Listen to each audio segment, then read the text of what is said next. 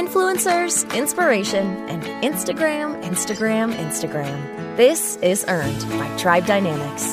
Here's Conor Begley. Welcome to Earned, everyone. Uh, today, we are going to learn from one of the most talented and hardworking people in the world, in my opinion, Marianna Hewitt. Uh, welcome to the show, Marianna. Thank you. That's so kind of you.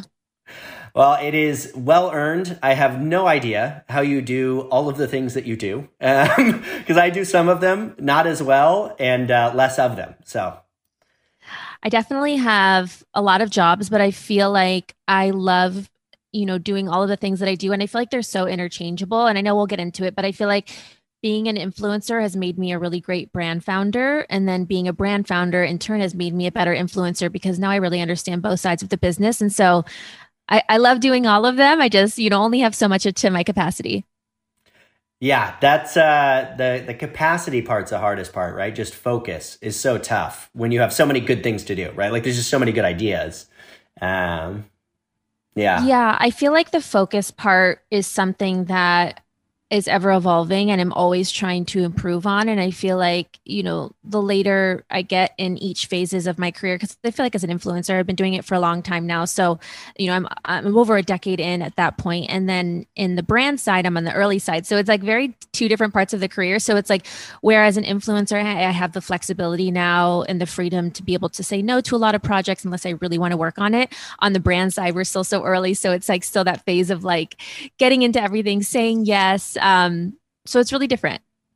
Yeah. Well, you're also a podcast host as well. So I don't know if that goes into the influencer bucket or the brand bucket. I'm not sure which one that is. I think it's a little of both. I think being an influencer, it's definitely in like the content creation side, but I feel like as a podcast host on the brand side, I'm interviewing my peers. And so when I'm interviewing people, I'm not chatting with them like a journalist. I'm chatting with them like a peer. And I feel like I'm asking questions that I want to know because I'm actually doing what they do. It might be in a different field, but I feel like I'm asking the questions that would actually help me. So not only am I teaching stuff to my audience, but I'm also learning along the way. And each episode, I'm picking up little things that we can apply to our businesses too. And so I learned so much um, just by meeting and connecting with all these people.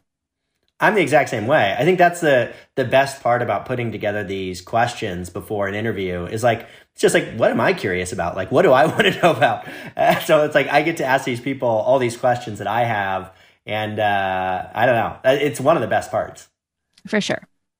Well, uh, for those that don't know uh, Marianna, uh, let's give you a little a little taste. So she's got over a million fans online. Um, she was named WWD Beauty Inc.'s Influencer of the Year, as well as Revolve's Beauty Influencer of the Year. Uh, her brand, which she mentioned, Summer Fridays, uh, has grown rapidly. So they were the number 52 ranked brand we tracked in 2018 in skincare by EMV. And now they're the number nine. And not only are they in the top 10, but they are the second fastest growing brand of the top 10 skincare brands in the last six months by EMV. So congrats on that. And then again, you've got a very successful podcast as well that uh, I listen to and uh, I think is fantastic. I think you do a great job of it. Thank you so much. I have to say, so one of our goals for last year and like one of my personal goals was, was just to get on the top 10 one time. and I feel like you said we were 52 in 2018, which was the year that we launched. So from 52 at launch to now being in the top 10 consistently, it was such a huge goal. And I think pre pandemic, and I've talked about this before on Clubhouse specifically, but as an indie brand, you only have so much budget, right? And each mm-hmm. year that improves a little bit. And I found that we were competing with brands that had a really large budget. They had budget to take people on these amazing trips, to pay people, and we didn't have that. And so I felt like, oh my gosh, how will we ever break into this top 10 when it's not an even even playing field? Um, and so when the pandemic hit last year and brands pivoted their budget influencer trips stop happening, events stop happening, it kind of, I think, changed up what the top 10 looked like. And it made it a little bit more even, like who really is just sharing the product, not because they went on a trip or not because of some big event where like everybody went and posted about it. And so I feel like it gave smaller brands and indie brands a chance. And then we made it once and I was like, I think I cried. I was so happy. and then we continued to make it. And every month we're just like, oh my gosh. And like one month, I think we were, I think last month or a couple months ago, we were number two. And I'm like, oh my gosh. Like I was hoping that we just got in the top 10 once and to be consistently there now, it's such a huge milestone. And it's something so celebrated by our team. And you know that I'm obsessed with the stats. I go in all the time. It's like my favorite platform. um, so very, very grateful. Absolutely. And I think, you know, I would love to claim credit here, but it's all you guys, right? We're just we're just here to measure. You guys are the ones doing the hard work. So, congrats. And I'm excited to dive into that because I've got a lot of questions about how you actually got there. Um, but before we do that, I'd love to kind of take a step back and help people get to know you a little bit. So, you know, starting at the beginning, I know that you, you know, you came out, you had a job, you're working on your job, and then you started your blog, right? That was the first thing that you did. Um, take me back to that first day. What was it like to? Uh, what made you decide to do it? And then what was it like during the the early days? So in the early days, like I'll say when I wanted to grow up, or I still do want to be Oprah, which I feel like so many people do. and the reason why I loved Oprah so much is I felt like she had a platform and she could share things that she loved, things that she wanted to share with other people. She wanted to inspire or motivate or educate people. And then she had Oprah's favorite things. And it was like, I have Marianna's favorite things. Like, how do I share the things that I love with a lot of people? And I thought the only way I could do this at the time, this is like pre YouTube, pre everything, was to be a television host. So I wanted to move to Los Angeles. I wanted to be a TV host. That ended up being my career. I was working in entertainment PR and then I pivoted to fashion and beauty.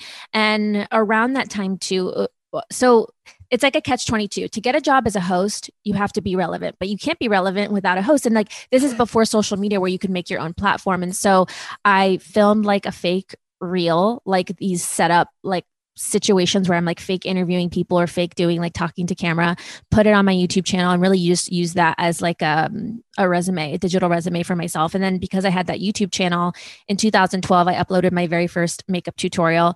And then I got a job and I was working full time as a host. So I didn't really have time to dedicate to my YouTube. So I was creating content at work. And then at work, there was like a couple bloggers, like very, very, very few. It was like Chriselle Lim, Aimee Song, Sincerely Jules. Like there's Nicole Guerriero, uh, Carli Bybel. So there's a couple bloggers, a couple YouTubers at this time. Mm-hmm. And I was seeing what they were doing, and I'm like, this is what I went to school for. This is everything I wanted to be when I grew up. I, I know how to write a script. I know how to put it in a teleprompter. I know how to edit video. I knew how to do all of this stuff because of work. And yeah. so I was like, I can take all the skills that I know and translate that into a blog and YouTube channel, not having any idea it would become what it did today and how it's, you know, then pivoted into having our very own business. So I was working at the same time. I told I had Instagram. This was like really early Instagram days. And I was like, I'm just going to post on Instagram that I'm launching a blog on February 1st. I had no website done. I had no nothing, but I was like, if I tell the world, like my followers are my accountability and I have to follow through and do it. And so got my blog up February 1st. Um, that would have been in 2012. And then my site crashed because there was so much traffic that day. And I was like, Whoa. okay, there's something here. Wait, where were all those people coming from? I mean, at that point, how did you have such a big audience already? So I, this was like early days of Instagram where I think people didn't really know what Instagram was. Like I thought it was like a filtering app. So then you could filter your pictures and like upload them to your Facebook and like show your family and friends. I had an I had an Instagram account, but because I was working as a television host at that time, um, so first I was doing entertainment, then I pivoted to fashion and beauty news. I would go to red carpets, I would go to interviews, and then before while I was like setting up and waiting for people to arrive on the red carpet, I would take a picture of myself there, and mm. I would start mm. posting those to my Instagram because I was just promoting like what I was doing for work. And then instead of people being like, "Oh, what did what was this interview about?" They said, "What dress are you wearing? How did you do your hair and makeup?" Oh. And so it started to be less about the people I was interviewing and the people I was talking to and more about myself. And so I started gaining this little following from there where then I could, you know, use that to leverage to launch the blog and then eventually be able to be a full-time influencer. And so that kind of happened. So I would say 2012 I launched my YouTube channel, 2000 sorry, 2014 I launched my blog. Mm-hmm. 2014 was when I became an influencer full time. And so um, almost a decade of of doing this now. Yeah. I mean that's that's the thing that people underestimate, right? Is they see you and like, oh my God, what you know, what a quick success, right? What an overnight success. It's like, no, no, no, no. I've been building this community for almost 10 years like and before that i was doing a lot of work that made me prepared to build a community right with your work on on uh, as a host and so, uh, you know, the, the 10 year overnight success uh, strikes again. Um, So talk me through. I'm really curious. You know, just to kind of stay on the influencer side of your your background first. You know, what does your what did your income look like during those? Call it the first. Call it 2014 to 2018, like pre Summer Fridays. Where where were you making money? What did what were the sources? Uh, and then how did that kind of change over time? So at that time, you were either a blogger or you were a YouTuber. A mm-hmm. lot of mm-hmm. people weren't really doing both.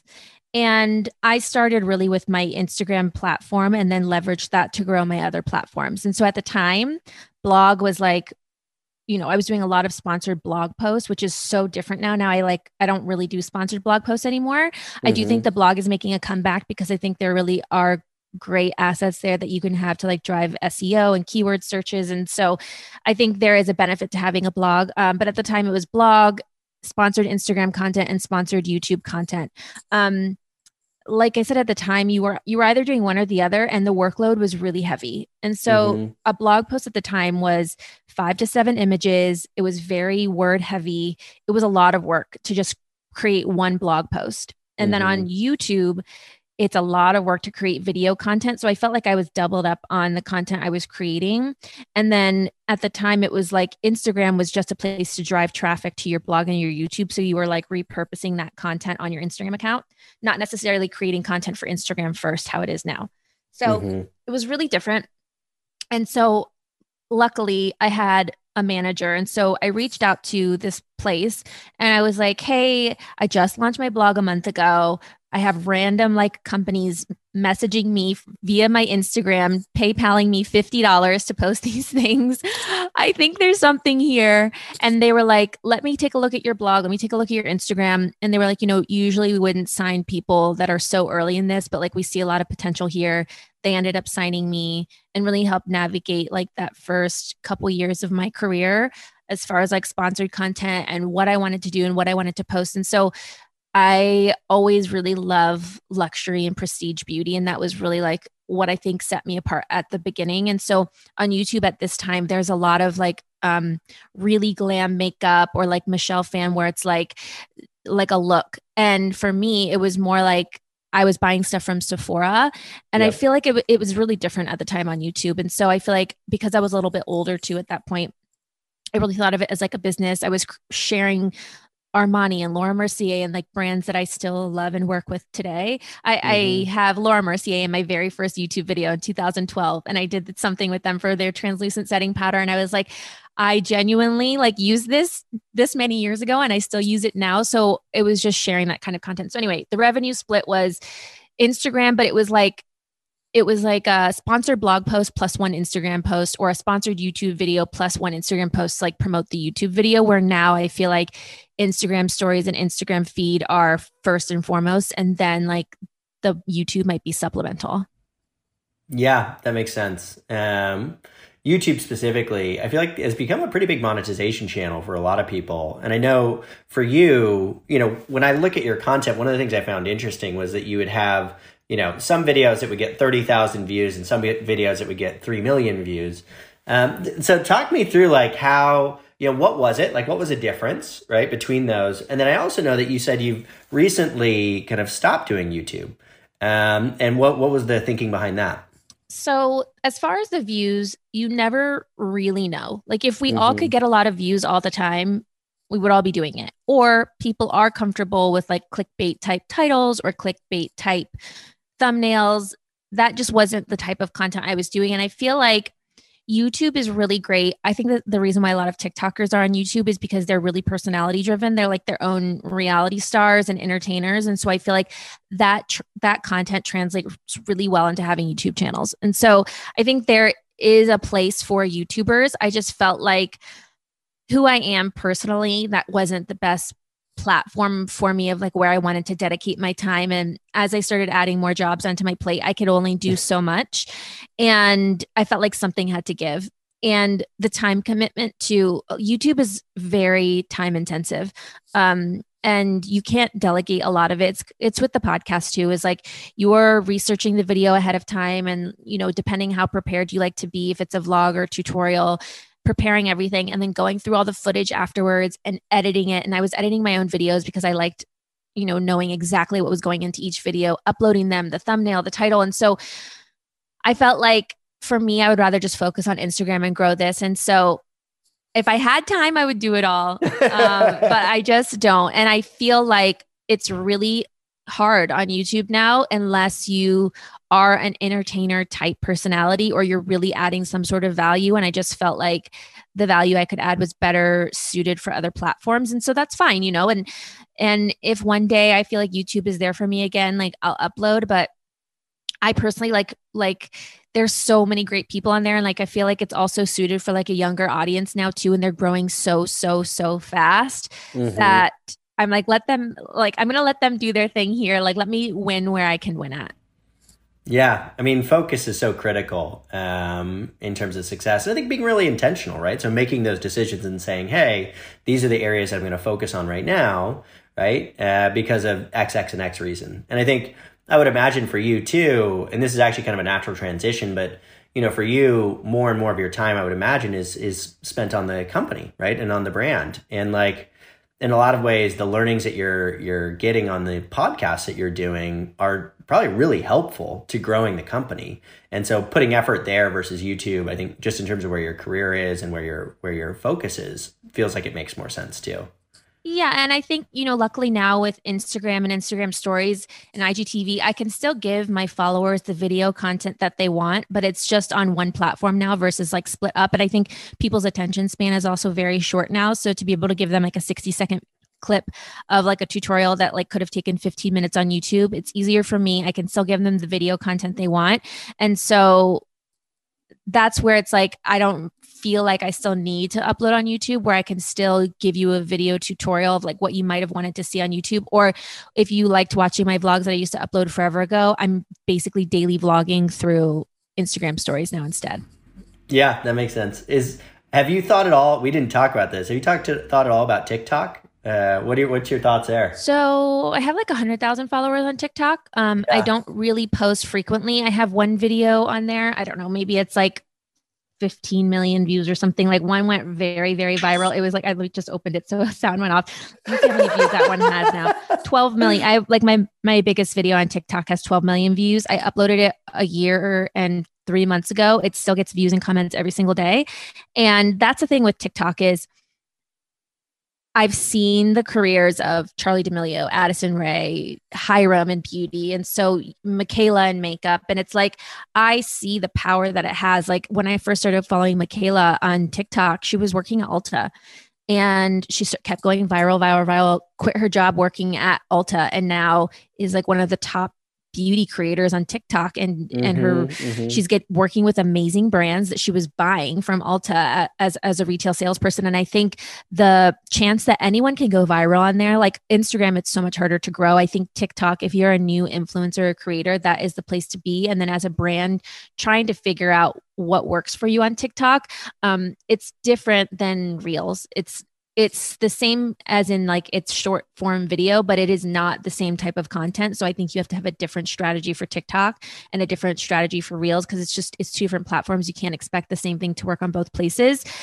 But I also feel like since I'm not like an entertainer, I don't really know for me personally like how I would translate my content to TikTok. And so I upload like every once in a while and like it's nice to have a hundred thousand followers on there. But I'm still trying to figure out like what works for me there specifically.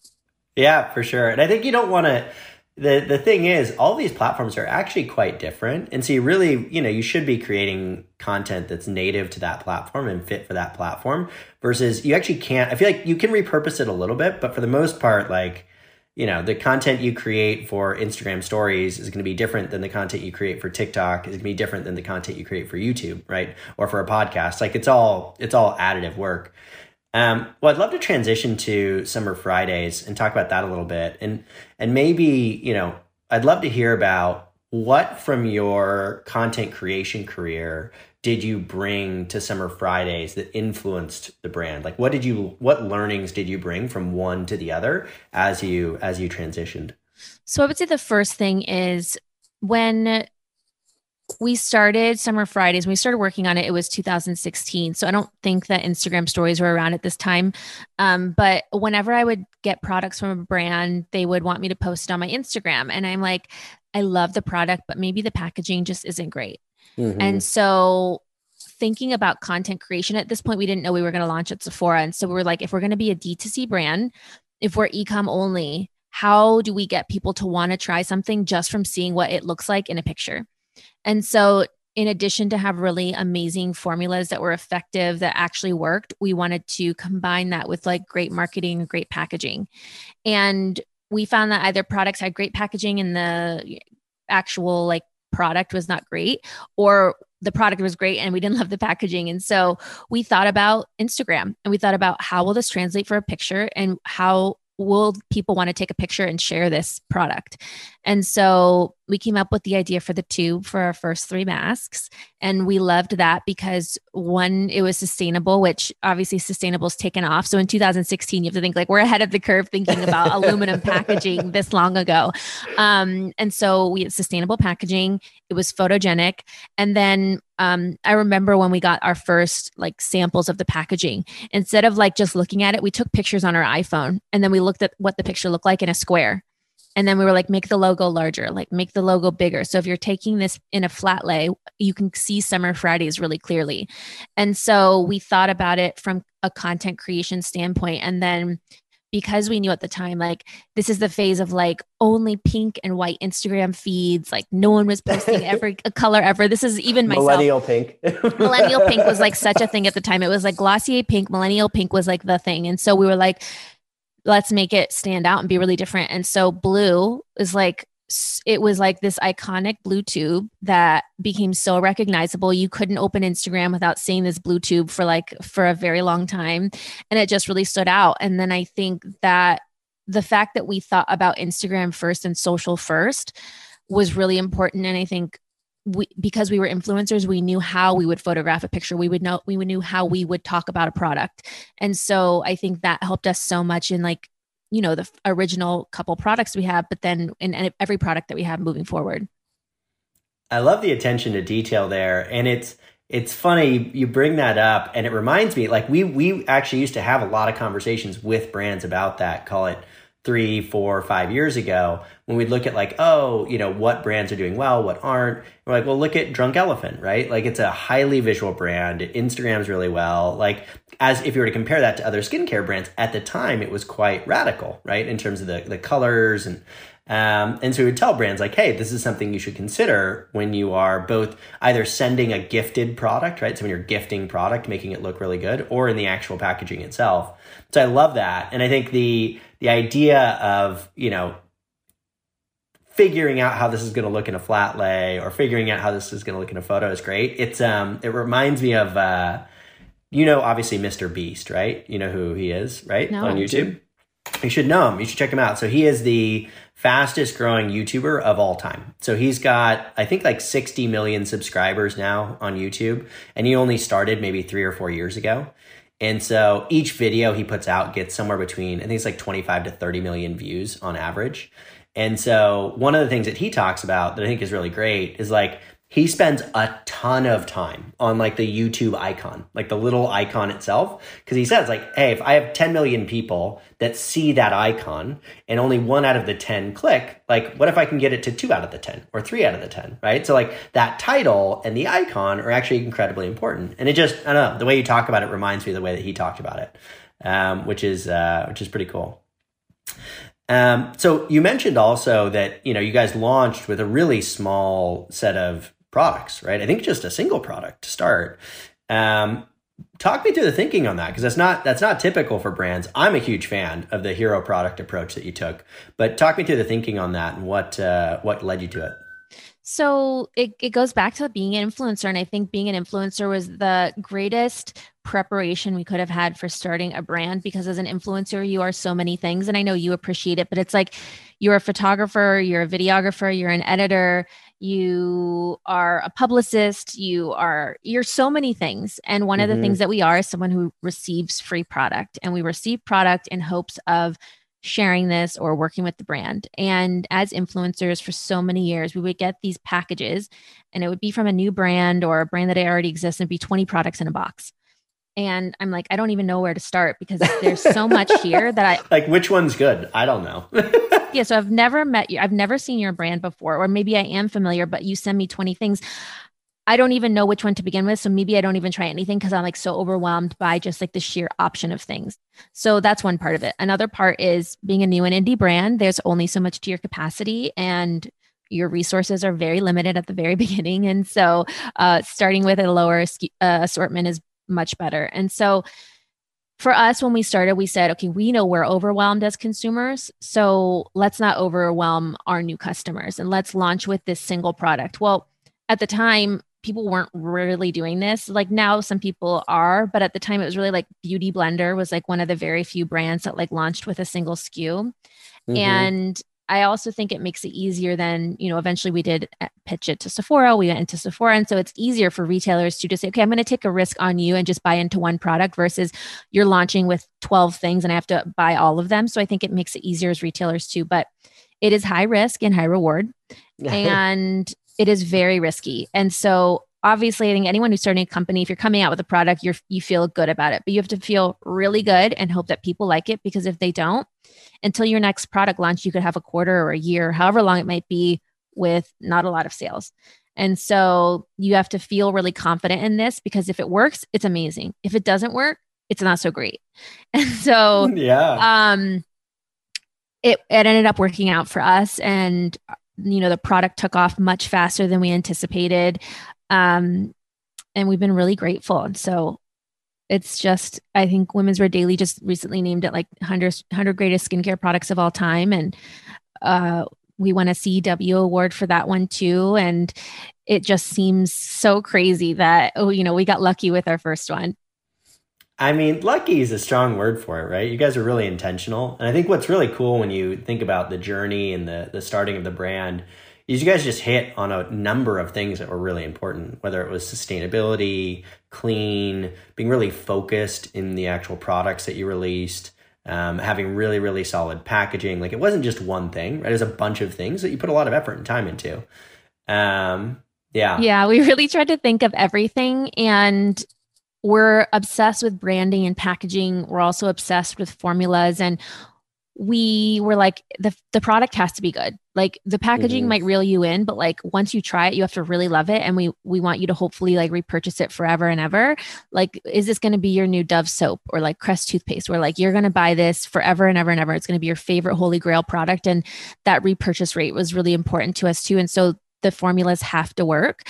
And so we were really critical in with ourselves and through our product development process. And so um, it's it's definitely a combination of all things. And you hope for the best with each launch, and and that one people really responded to. Totally, that repurchase rate is a really interesting concept because I think that you know, historically, you couldn't actually track repurchase rates at a retailer level, right? So if you released it in a retailer, like it's hard to know, right, what people come back and buy and buy again. I guess there's more and more data available today than there was in the past. But I know that, um, you know, uh, if you know Moiz Ali, he was uh, the co founder or the CEO, I should say, and founder of Native Deodorant, which everybody knows now, but didn't know at the time and they uh, i think they went through 18 formulations in their first 24 months because and what they were trying to drive towards was higher repurchase rates right? So they started out like okay we're at a 20% repurchase rate. And by the end they're getting it up to 40 50% and it's like that doesn't sound like a lot but that's double right? So if you're paying to acquire a customer now your cost is half because when they they jump in they're much more likely to stick around um, is that something you guys tried to kind of optimize around, or did you guys pay really close attention to that repurchase rate data? So, repurchase, we let's say like we know better now. I think at the time, like we had formulated our first three masks pre launch.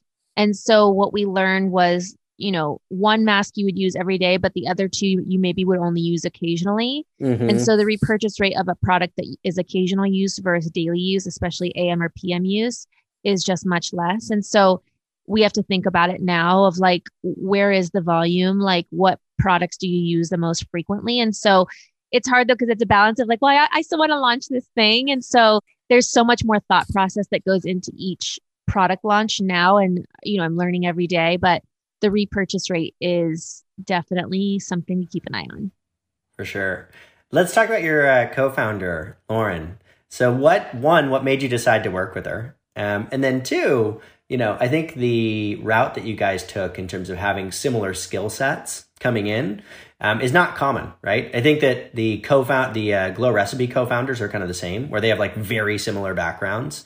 Um, but uh, how do you guys kind of divide and conquer in terms of duties on the brand side?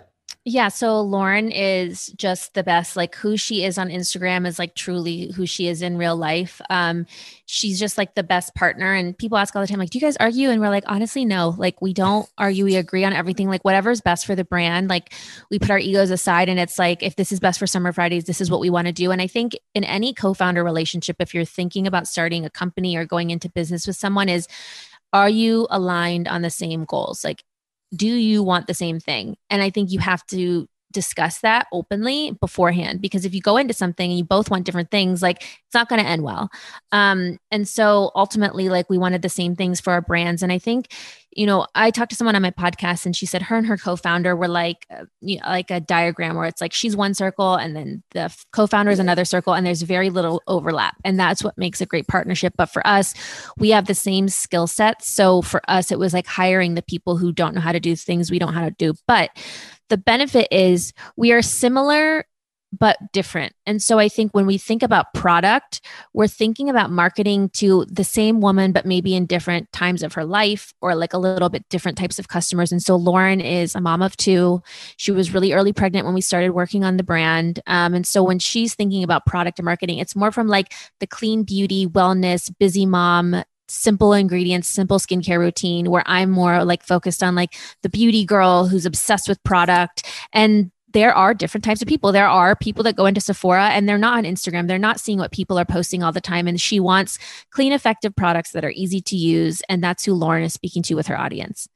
And for me, it's a different type of girl. And so I think it's interesting because we both think of the same thing, but like, how would my customer think of this versus like how, you know, Lauren or my audience would think of something. And so that is really, really helpful for us because I think it helps in marketing because we can't assume that everybody is so knowledgeable about skincare, even though the people I think are more knowledgeable now than ever.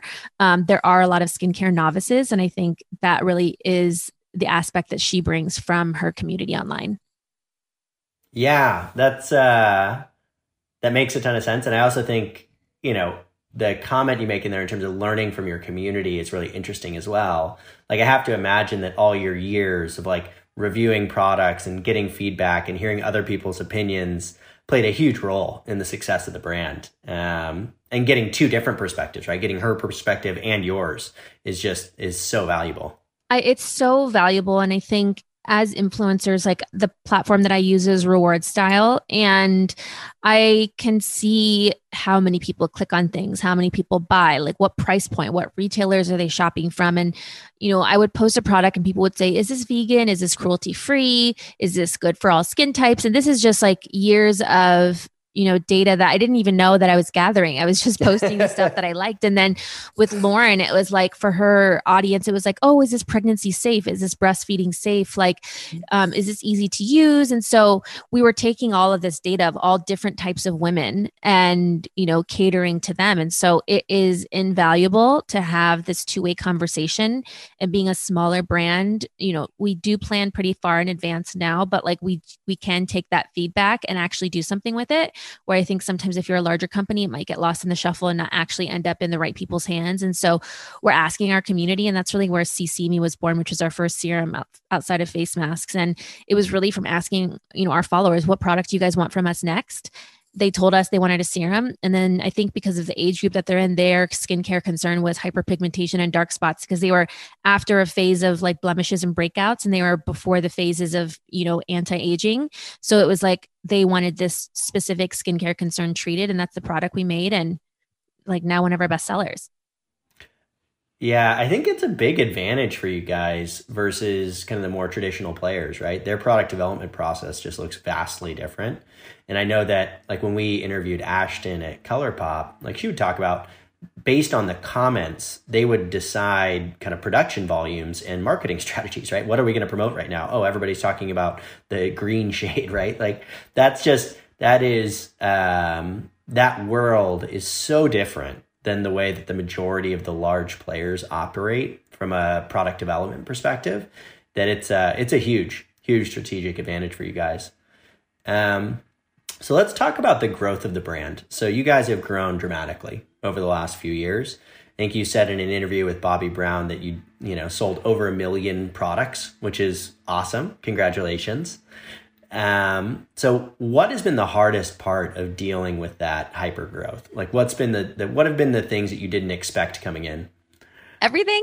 Um, You're telling me this isn't easy. yeah. So, you know, we never ran a business before. Um, we didn't go to business school. There is so much that we don't know. I think that is a blessing. I think um had we i think if you know too much you might be more cautious but i think not knowing a lot was fine because we, we were okay taking risks we were okay launching one product at a time and so um with that growth eventually came you know we raised money in um 2019 with Prelude, who is amazing. Their other brands include Westman Atelier, Sol de Janeiro. They recently invested in DPU. That's Netta and Alicia, right? Yeah, they are incredible. And we met with, we met with any and everybody.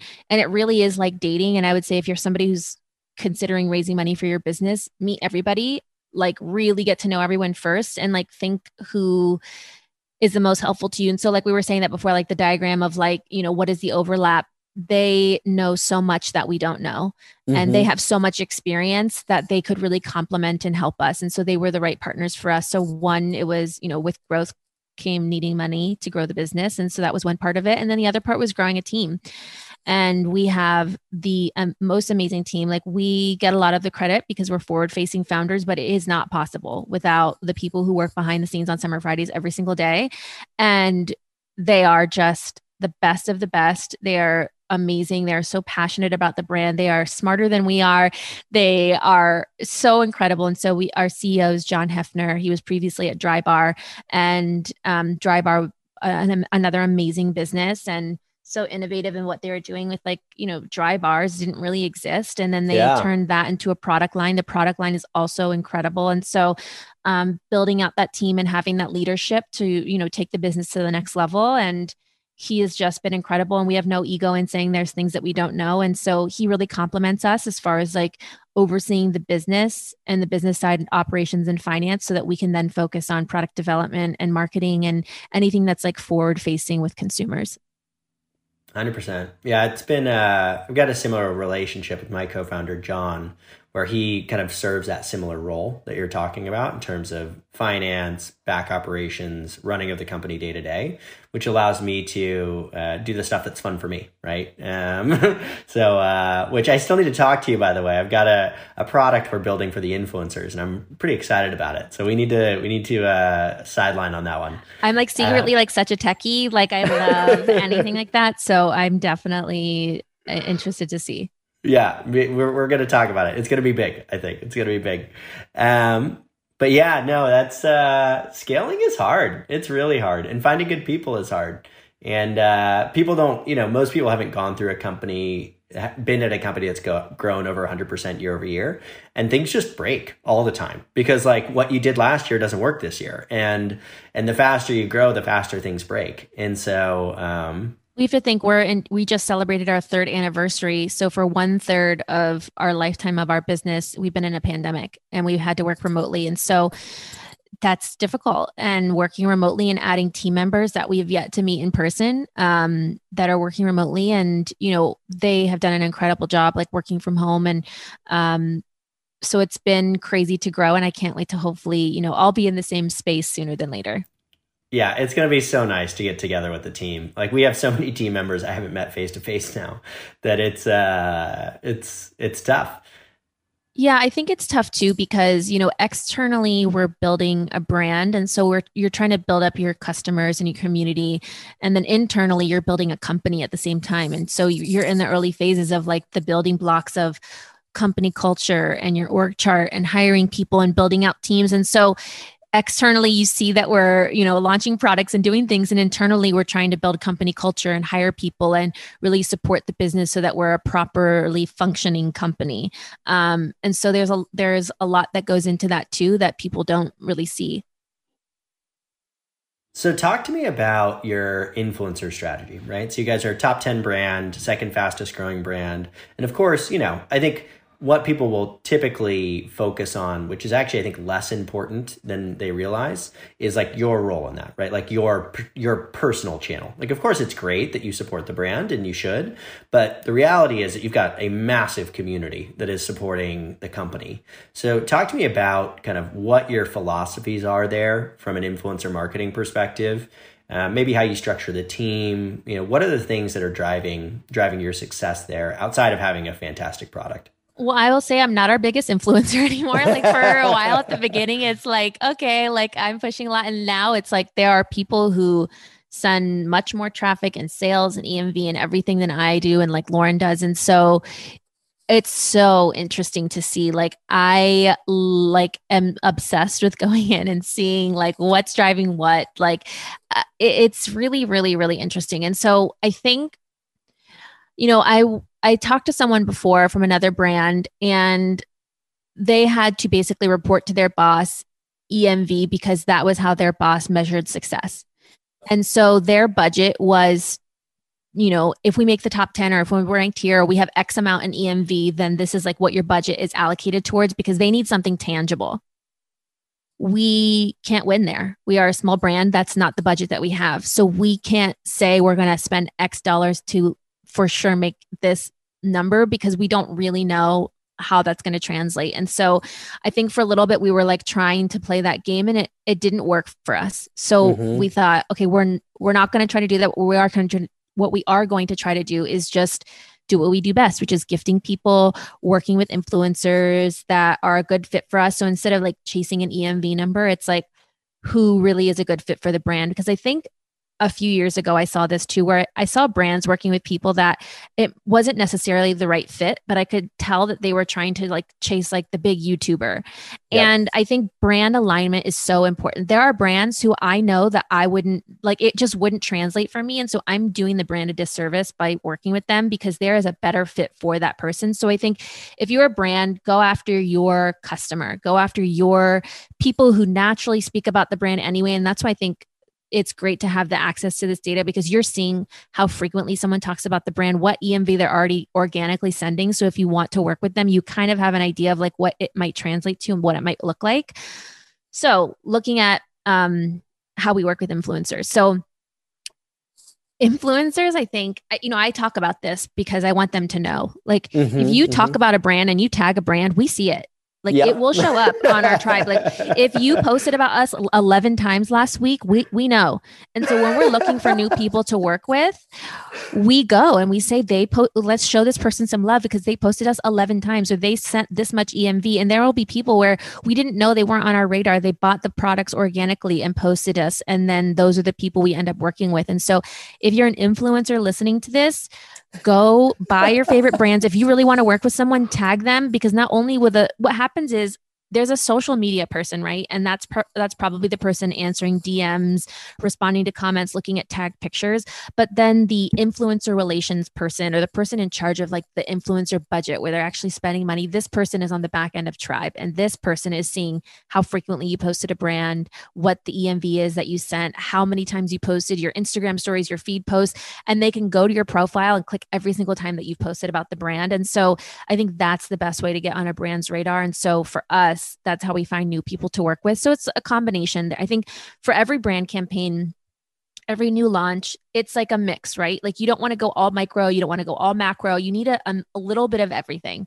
And so I think working with your typical big influencers that have a large reach, I think their benefit is one, EMV is great, but two, it's just like sheer brand awareness. They might not translate a ton of sales, but a lot of people are going to see your new product launch from this person. Then I think there's like mid tier people who a lot of, or micro even, but they're sending a lot of sales where they might not get you a ton of EMV, but like their swipe ups are crazy or they have mm-hmm, really good mm-hmm. content creation that you can repurpose. Um, yep. So each person kind of serves a different purpose. And then when we go through and we're looking at an influencer, either for like what we spend monthly or for a new product launch, we know each different person has a specific thing that we're working for them working with them for. Um, and then i think being an influencer i hope has made us an easier brand to work with because when we're coming up with you know the campaign or the one sheet that we send a brand we give them a little bit more creative freedom. And i think when you're working with influencers if you just want some them to reiterate what you're saying like you may as well just run digital marketing ads and do it yourself.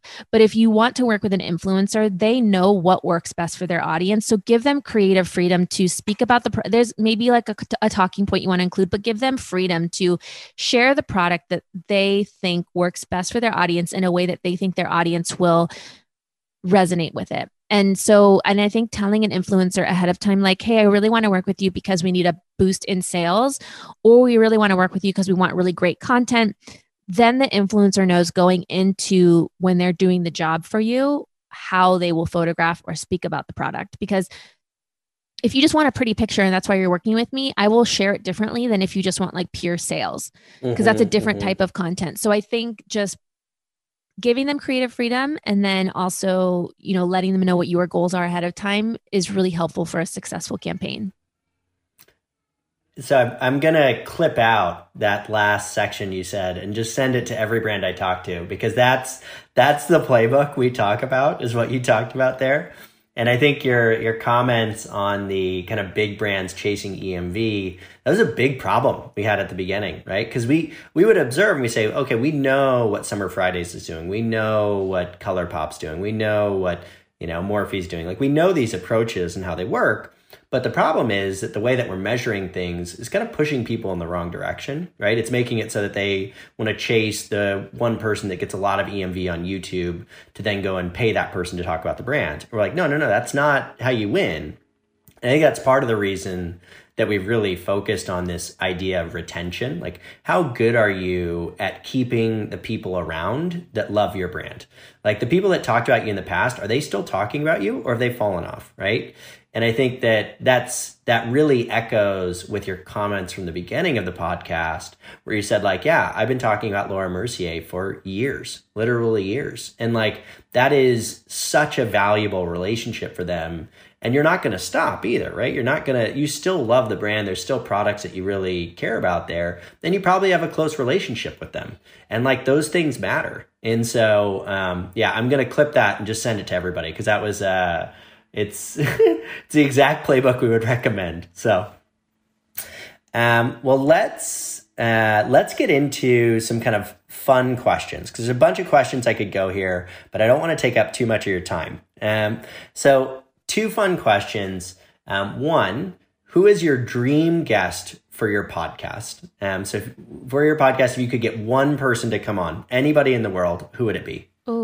Uh, well, because I talked about her, op- Oprah, like I just oh, love her. So it's like I have to say Oprah because I just need to let her know how obsessed I am with her and how she really has influenced my life in such a positive way in my career, and love her.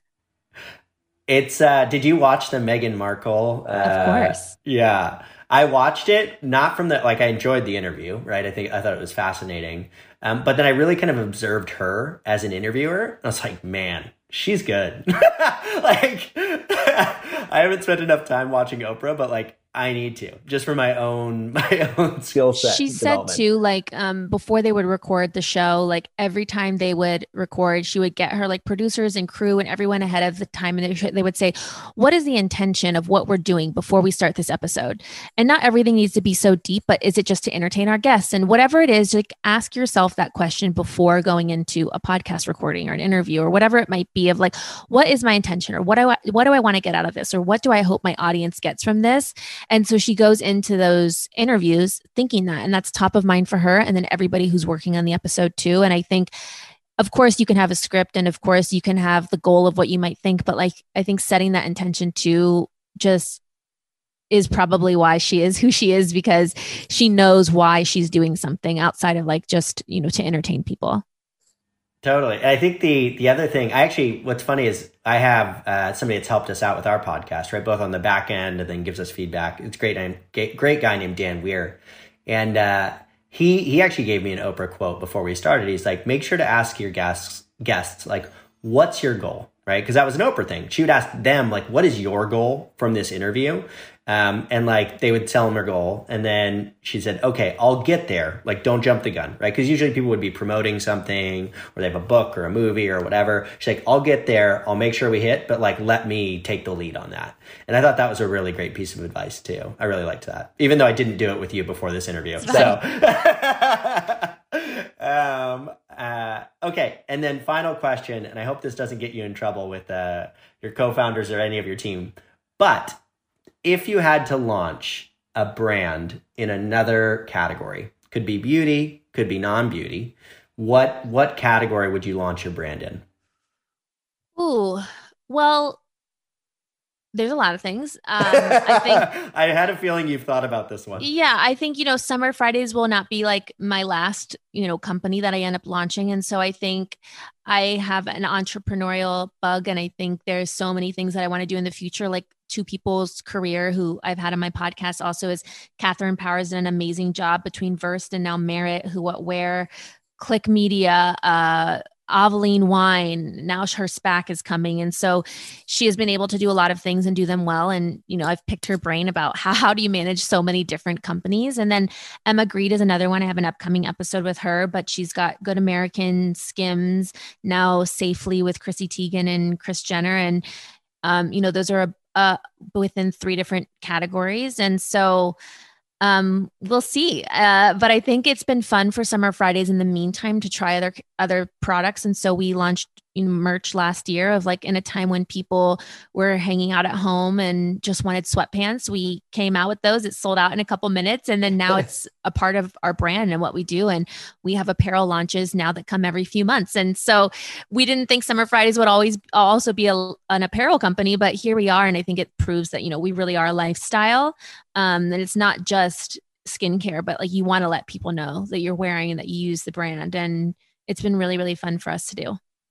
I think you guys just absolutely nailed it with the name. Like I love it. I think it's like it's so transportable. It's so unique. It's different. Like I haven't, you know, there's I haven't. It heard. feels like a feeling. Yeah, you know, and I think that's like you said, like why you can move into other categories with it, right? It doesn't have to just be skincare. And uh yeah, you guys just nailed it. I remember when I heard the name, I was like they nailed that one. They really got that one right. Thank you. It was it was hard to get there. Trademarking is difficult, um, but we really wanted a name that felt like a feeling that was easy to say, and it really I think translates to our products and our ma- our marketing, our branding, our photography.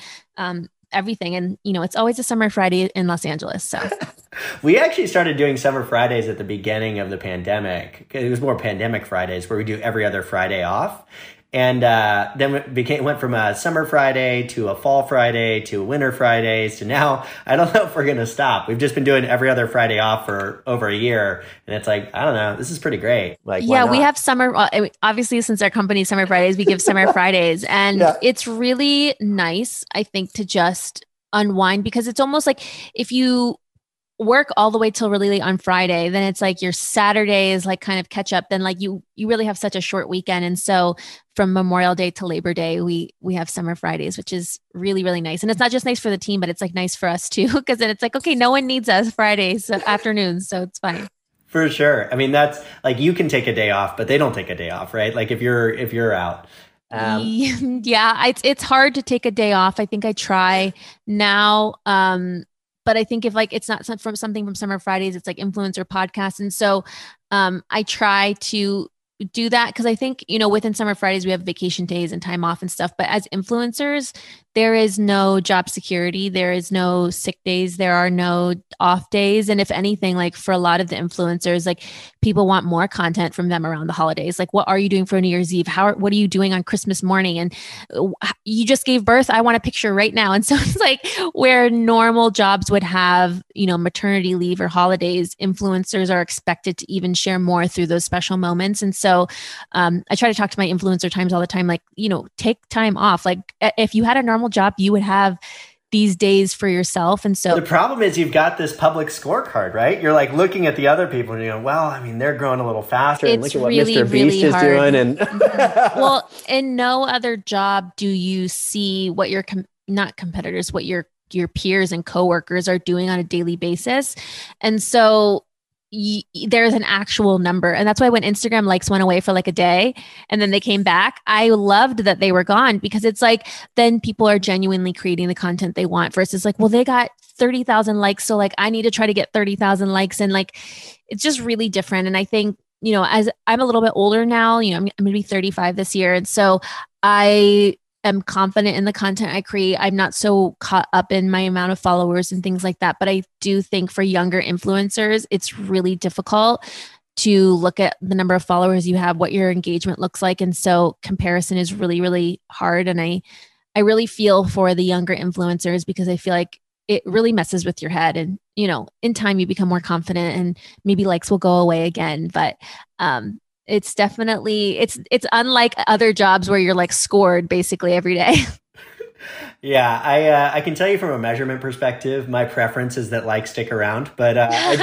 understand why you want them to go away. well, I, I, you know, I you would still be able to get them on the back end, so like you yeah, would still yeah, get yeah, likes, and then like you would still be able to see the analytics and stuff. And so I think on the back end, like you'll still have all of that data, and you'll still be able to like gauge it. Or if you're working with brands, you can send them your analytics afterwards. So that part I think is still going to be there, but at least it won't be so public facing, and so that part I think is is difficult for people to to deal with. Yeah. It's super hard. And especially I mean like I didn't really have that. Like we had a little bit of it when we were in college. Like I mean I'm the same age as you, right? So we had a little bit of that like Facebook kind of came around during while I was in college and that was a thing and MySpace, you know, before that. But it wasn't quite as culturally ingrained as it is now. Where like, you know, now not just influencers but like, you know, kids in high school, right? Like it's like a competition and it's it's it's it's tough. There's there are definitely downsides to it for sure, which I, honestly we could spend a whole nother podcast on, to be honest. Um, well, I really want to thank you for taking out the time. I had a blast today. I learned a lot. I'm certainly going to use that clip for clients who don't know what they're doing uh, to tell them how to run their programs. And uh, and yeah, congratulations on all your success. I'm a huge fan and just really impressed by everything that you and Lauren have accomplished, as well as you personally. And so, um, congrats. Hope you guys keep keep winning. Thank you so much. And um, when our team heard last week or whatever, second growing, second fastest growing top 10 brand, like the marketing team, just so proud of them and everything that they've been doing. And they use that as, you know, an internal mark of success of all the work that they do every day. And so thank you for your platform because it's a way for us to measure how well we're doing things. so thank you for having me. Of course, of course. All right, I'll talk to you soon. Okay, bye. Bye. Hit subscribe now. Earned by Tribe Dynamics. Tribe Dynamics unlocks your social media influencer community. Our platform not only tracks and measures your best influencer relationships, but discovers new influencers to grow your business through earned media. Get started with a demo today at tribedynamics.com. Tribedynamics.com